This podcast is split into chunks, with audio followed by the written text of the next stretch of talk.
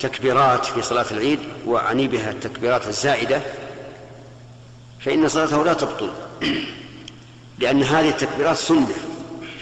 إن أتى بها الإنسان كان أكمل لصلاته وأكثر لثوابه وإن لم يأتي بها فلا حرج عليه.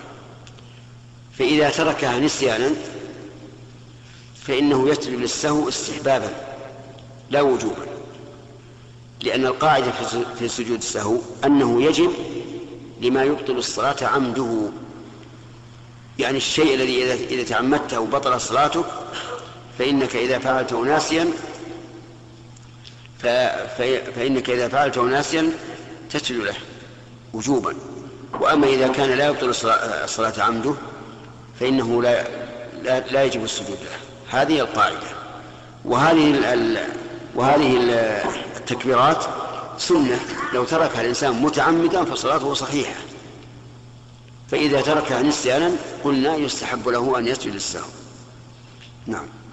لا بأس. يعني معناها أنه ترك التكبيرات الزائدة في الركعة الثانية دون الأولى. ما يضر. كما لو مثل سبح في في السجود في السجدة الأولى سبح مثل ثلاث مرات في الثانية مرة واحدة.